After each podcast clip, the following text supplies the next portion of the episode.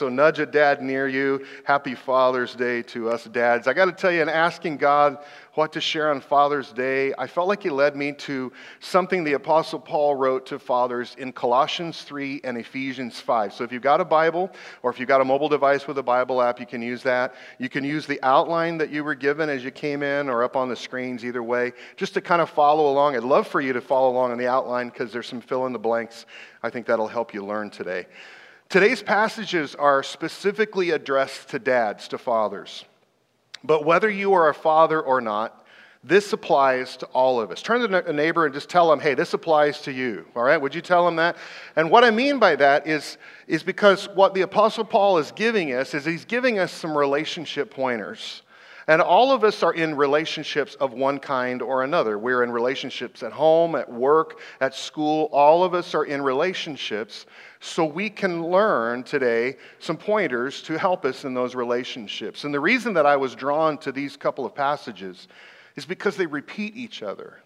And something that I have learned is basically, you know, when Paul says the same thing, if, if, he's getting my attention. And that's really because when anytime God says something twice, it's important and he wants us to get it. And in most of what Paul writes, uh, he writes to groups of Jesus followers. He writes to people who are already Christians, and he's, he's addressing them. In our two passages, we see that. Paul is writing two letters to two different groups of Jesus followers in two different areas around the Mediterranean. And so Paul talks about families in these passages, and then he talks about wives and husbands. And then in both passages, Paul includes uh, some real interesting things. First off, he includes a talk about kids obeying parents. Take a look at this. In Colossians 3, Paul says, come on, read it with me. Children, always obey your parents, for this pleases the Lord. That's interesting. I, I heard a dad in the back say always there. That was interesting, huh?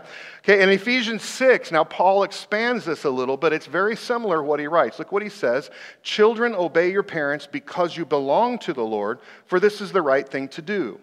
And then Paul says, If you honor your father and mother, things will go well for you, and you will have a long life on earth. Now, when I read that passage, I got to tell you right away, my memory went to my dad.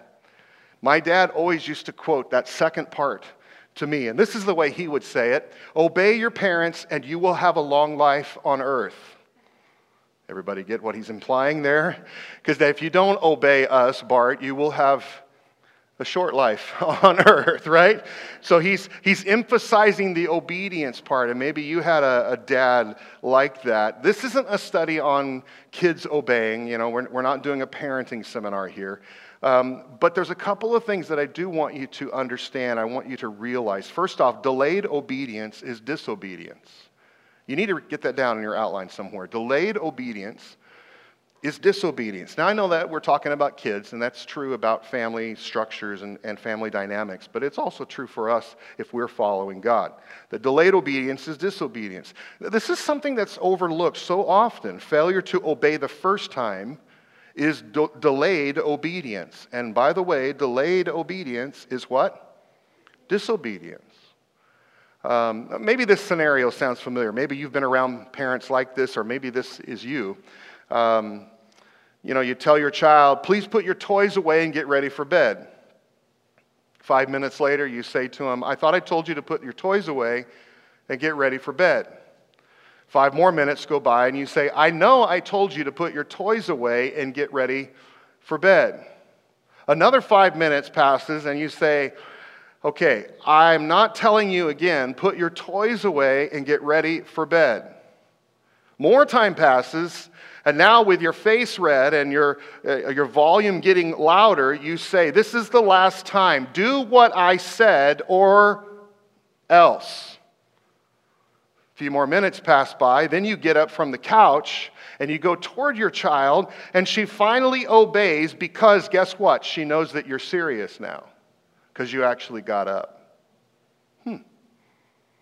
See, something that we need to realize is that a child's obedience is controlled by the parent. In our culture, we have lost this truth. A child's obedience is controlled by the parent because a child will obey you when they know you are serious. Hmm.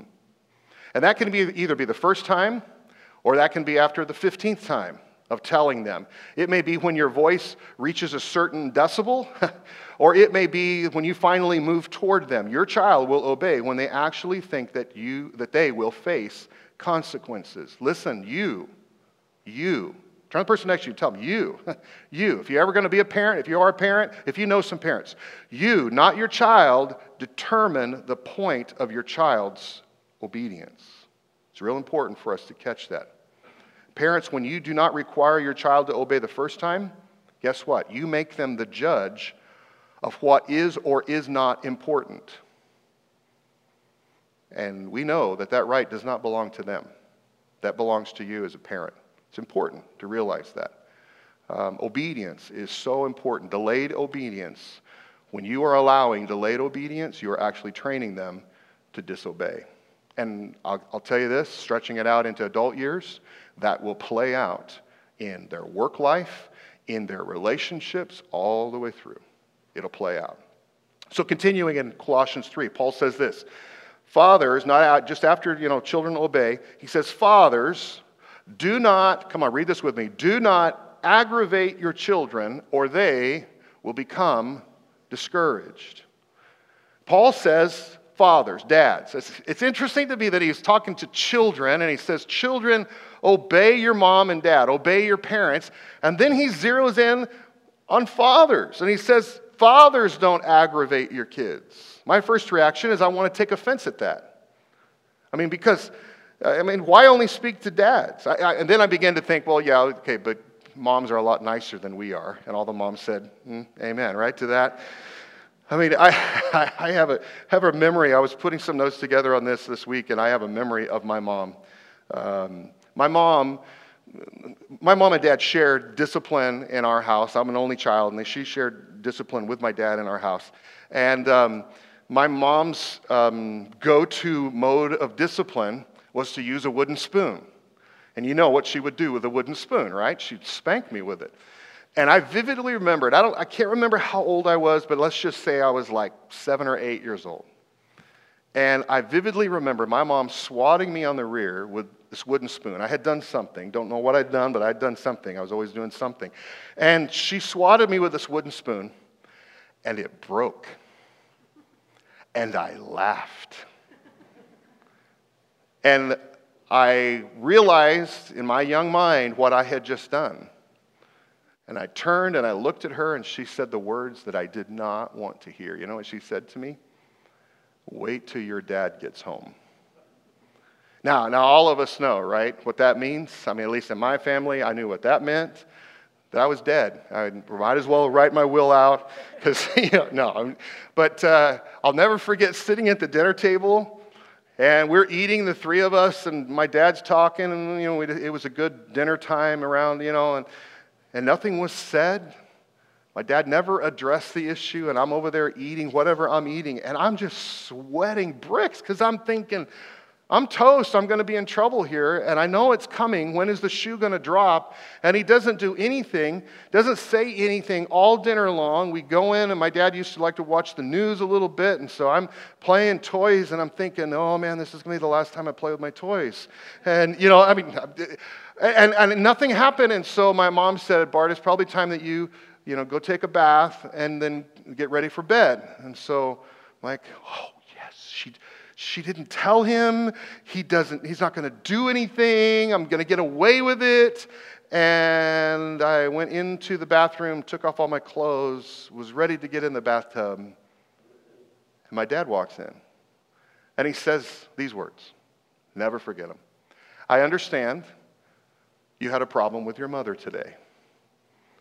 And everybody knows what follows after that, right? I won't go into all the details, but um, to say the least, he remembered. How many of you know that sometimes dads have a little bit heavier hand than moms do? Huh? It, it's true. It's very true. And we realize that. And that's, I think, why Paul is addressing us dads.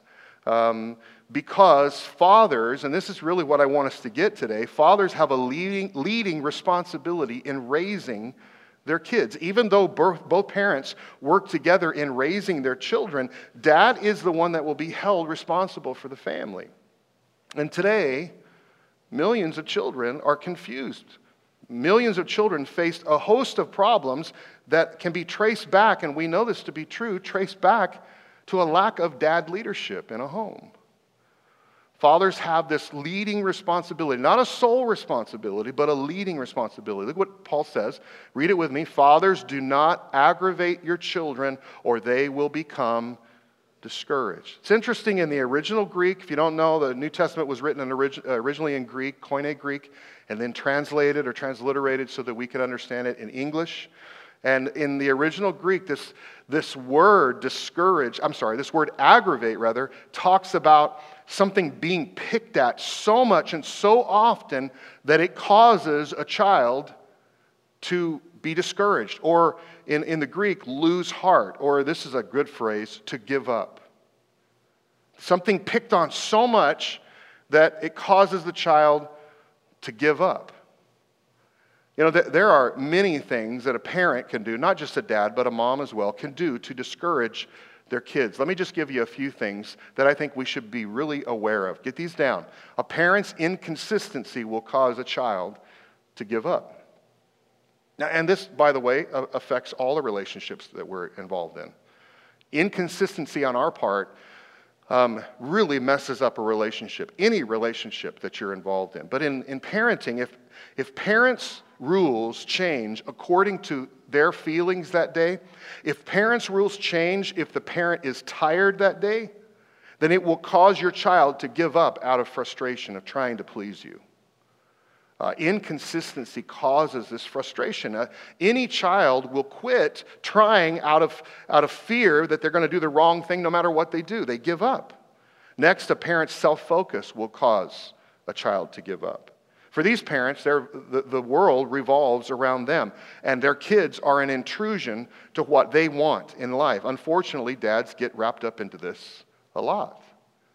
And it's specifically because of our jobs, because of hobbies that we have, whatever. Dads who self focus allow things to take them away from their families, and even when they are at home, they're not really there, they're not really present.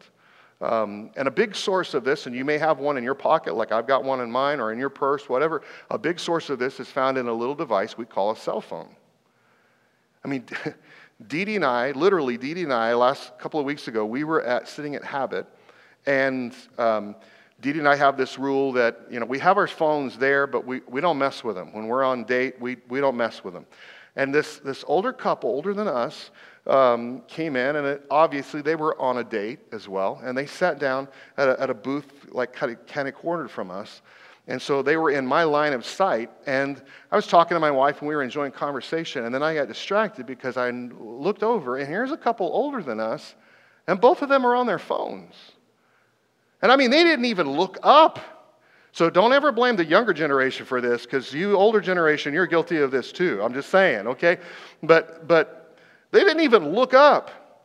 And then the little buzzer, you know how a habit works, the little buzzer went off and he's like, oh, okay. And so he goes and he gets the food and he comes back, sets the food down, goes back to his phone, no lie, goes back to his phone. And we are finishing up eating and I look over and their food's still sitting there because they're on their phones. Wow. Be careful. Be careful. That little device I mean, reading, watching, scrolling, texting, it can take us away from our families, it can take us away from our loved ones, even when we're at home, even when we're at the dinner table. Be careful. Get this one down. A parent's expectations and criticism will cause a child to give up. Please understand, too, that these parenting tips that I'm giving you here are not just for when you have younger children, this is also for when you have adult children. They all apply. This is a parent who continually expects more from their child than they are capable of doing and then criticize, criticizes them when they fail. These parents fail to make allowances for the simple fact that the child, um, when they're young, does not have the skill set to do certain things. Um, I mean, if, if you have a little child, you've had a little child, you know it takes practice to learn how to hold a cup without spilling it. And it drives me crazy when I'm in places and parents are getting over to their, you know, getting onto their kids for spilling. And they're little kids. It's like, well, then don't give them a cup that doesn't have a lid on it. That's what I want to say, mom or dad. You know, smart up here. Uh, use, use your head. It's the same thing riding a bike. You know, they get older, tra- driving a car, cooking, whatever. You know, uh, uh, things become uh, more and more difficult, and a certain skill set is, is needed. We always want to make sure our kids are doing their best. We don't want to fall, you know, have them fall into the trap of slacking off. But how many of you know that every kid is different? And every kid learns differently, learns at their own pace. Um, in the parallel passage, Ephesians 6, look what Paul says Fathers, do not provoke your children to anger by the way you treat them. We all know that anger is the most common reaction when we face authority in our lives. You want to get that down. That's true. And that's not just for when we're little, but it's also for when we're older. Okay? When we face authority that we don't like in our lives, when it goes against what we want, our first reaction is anger. It's our sinful heart that's coming out, and it's anger. When self centeredness in, in a, child's life, when self centeredness, and yes, I'm saying your child is self centered, because guess what? You are too. It just kind of runs in who we are as humans. Self centeredness and a strong will meets authority. You know what happens? Anger flares. It happens. A two year old throws a tantrum, a teenager slams a door. It, it just happens. There will be flashes of anger, even with the best parenting. I'm going to say that again. There will be flashes of anger, even with the best parenting. You know why? Most kids get angry when they don't get their way. And it's true for us too. In fact, turn to the person next to you and just tell them, I know something about you. Would you just tell them that? Come on now. I know something about you. I know, come on, tell them this. I know, say it with me. I know deep down inside, you get angry when you don't get your way. It's true. It's true. And, and it's just the way that we are wired. Friends, listen, parents, you should give careful consideration to why a child is getting angry, but listen to me here.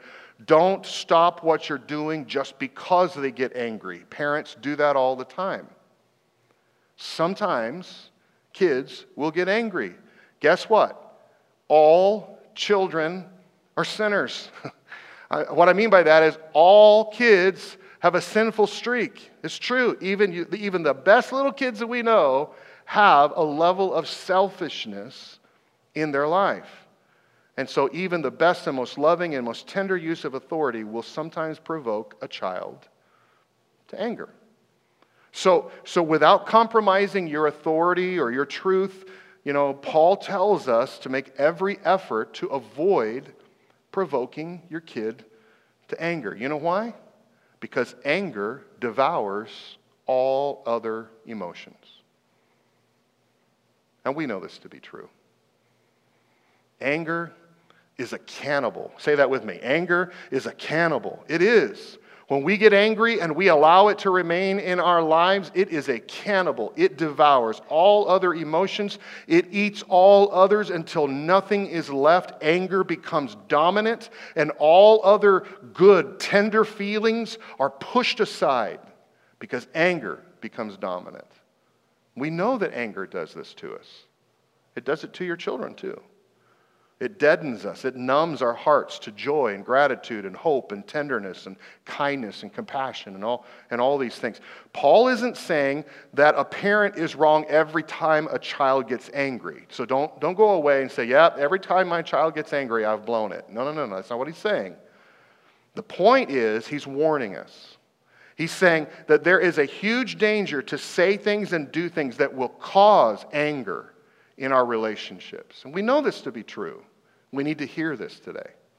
So Paul says this Fathers, do not provoke your children to anger by the way you treat them. Rather, bring them up with discipline and instruction that comes from the Lord. So, Paul is, is writing about actions that a father, specifically a father, takes to teach his children the abilities and the skills and the character to live a life that's following Jesus. He says to bring them up. It carries the idea of caring for them, it, for feeding and nurturing them on an ongoing, consistent level.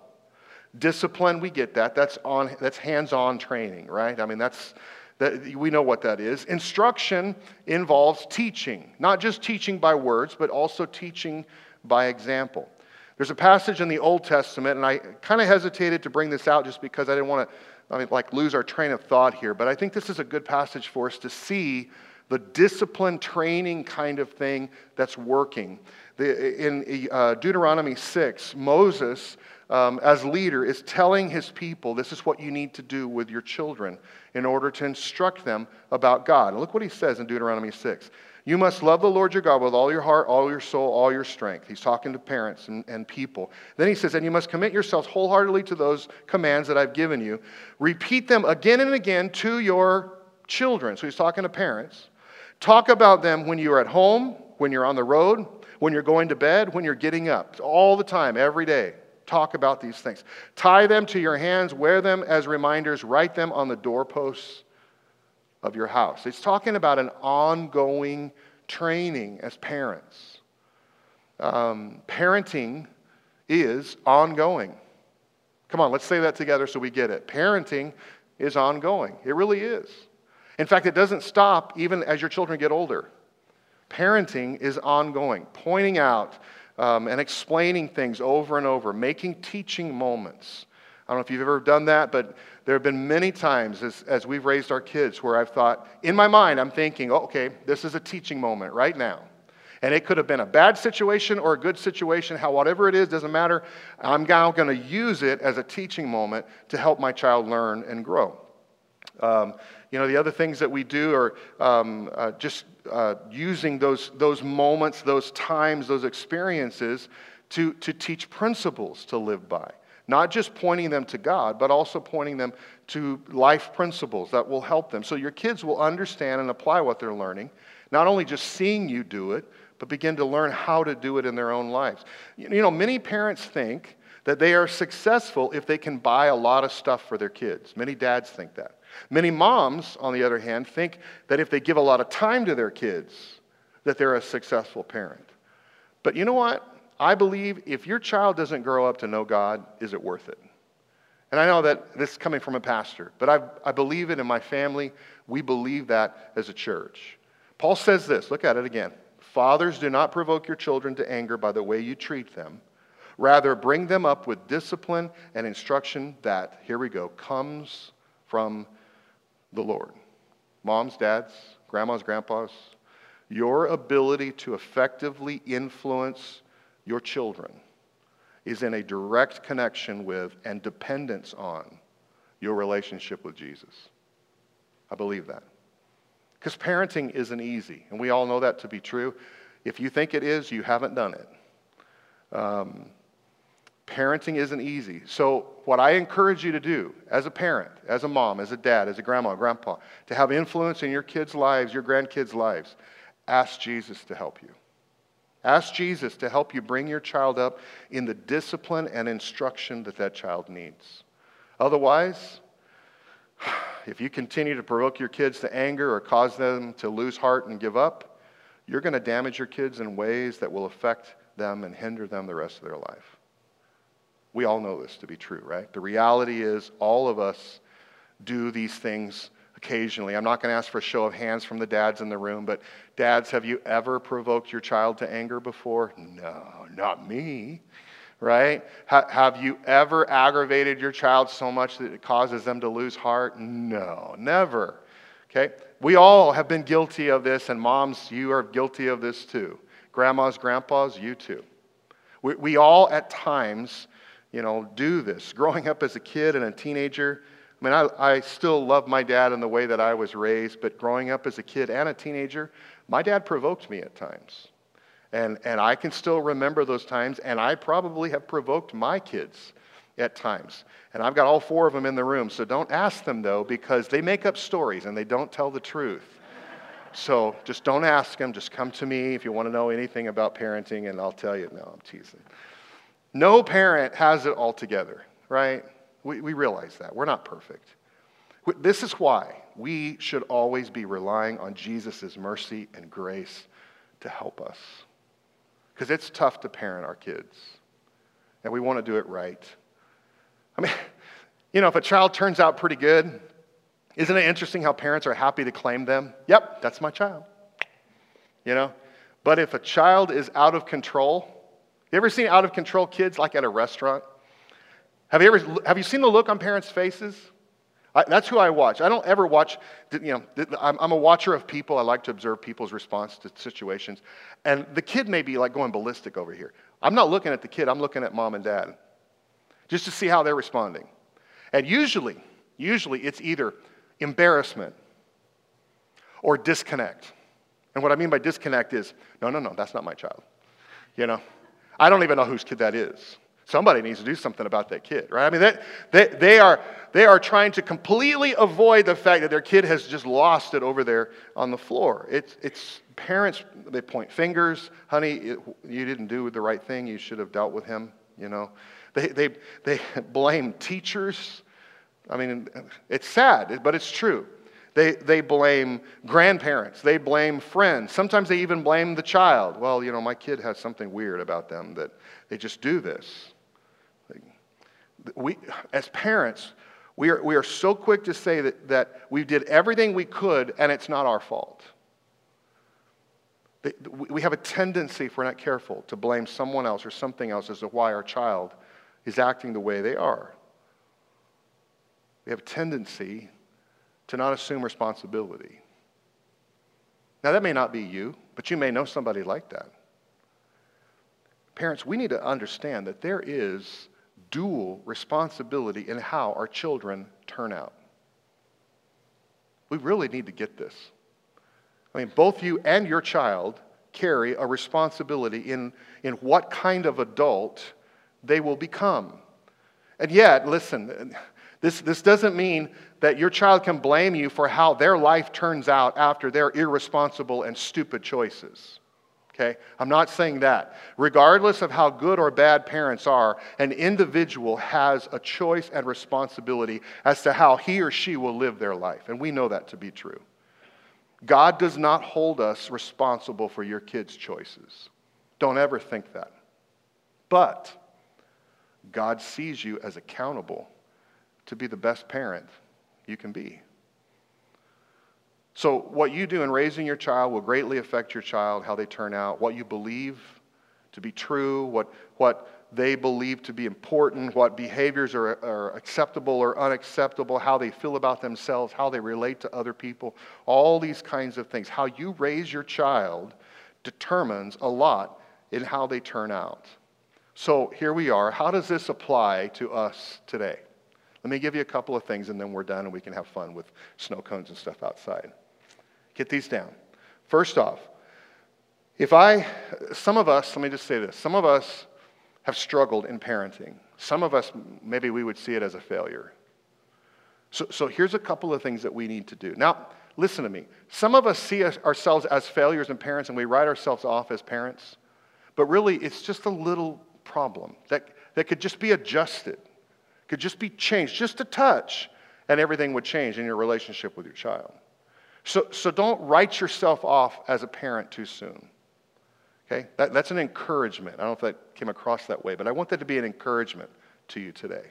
Because parenting is hard. I want you to get this down. If I have failed in areas of parenting, Okay, and I'm not saying as a parent, but in areas. If I have failed in areas of parenting, I need to confess. I need to confess.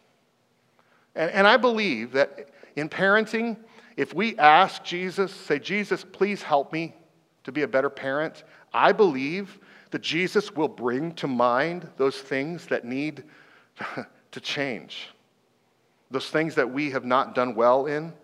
And what we need to do, we need to confess those. We say, Jesus, forgive me for these things.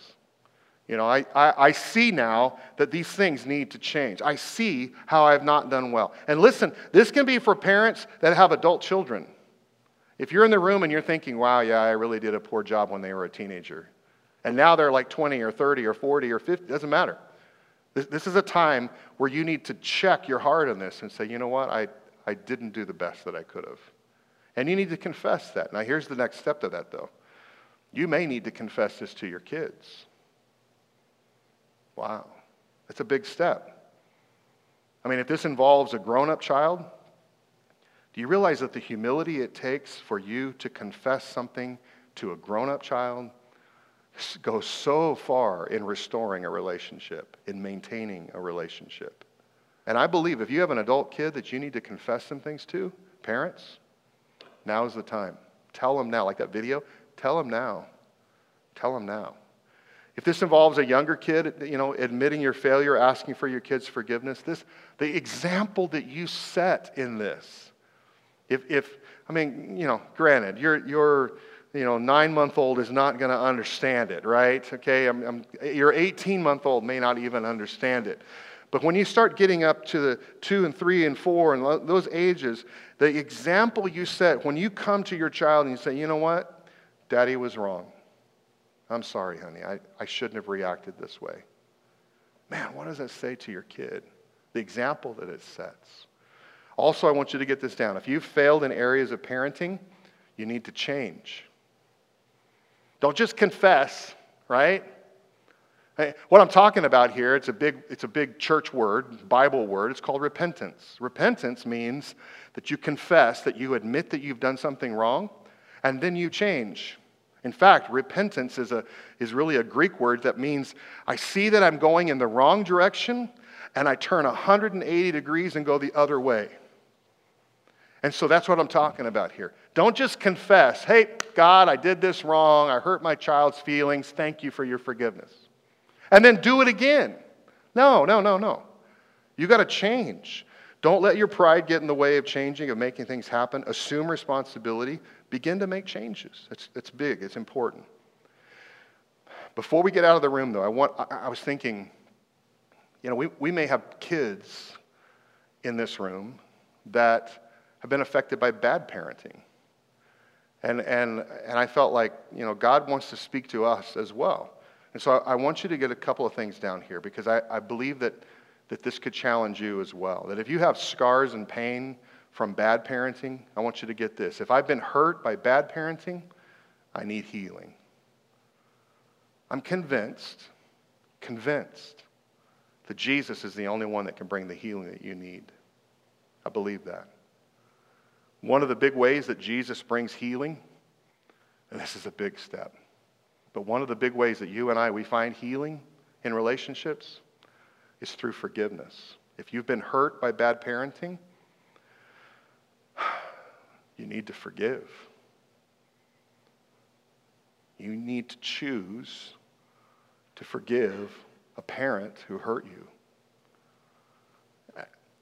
Listen, we know this is true that you find freedom when you forgive, when you let things go and forgive. It's amazing the freedom that you find. So, as we get out of this room today and, and go have some fun outside, let me just pray for us, all right?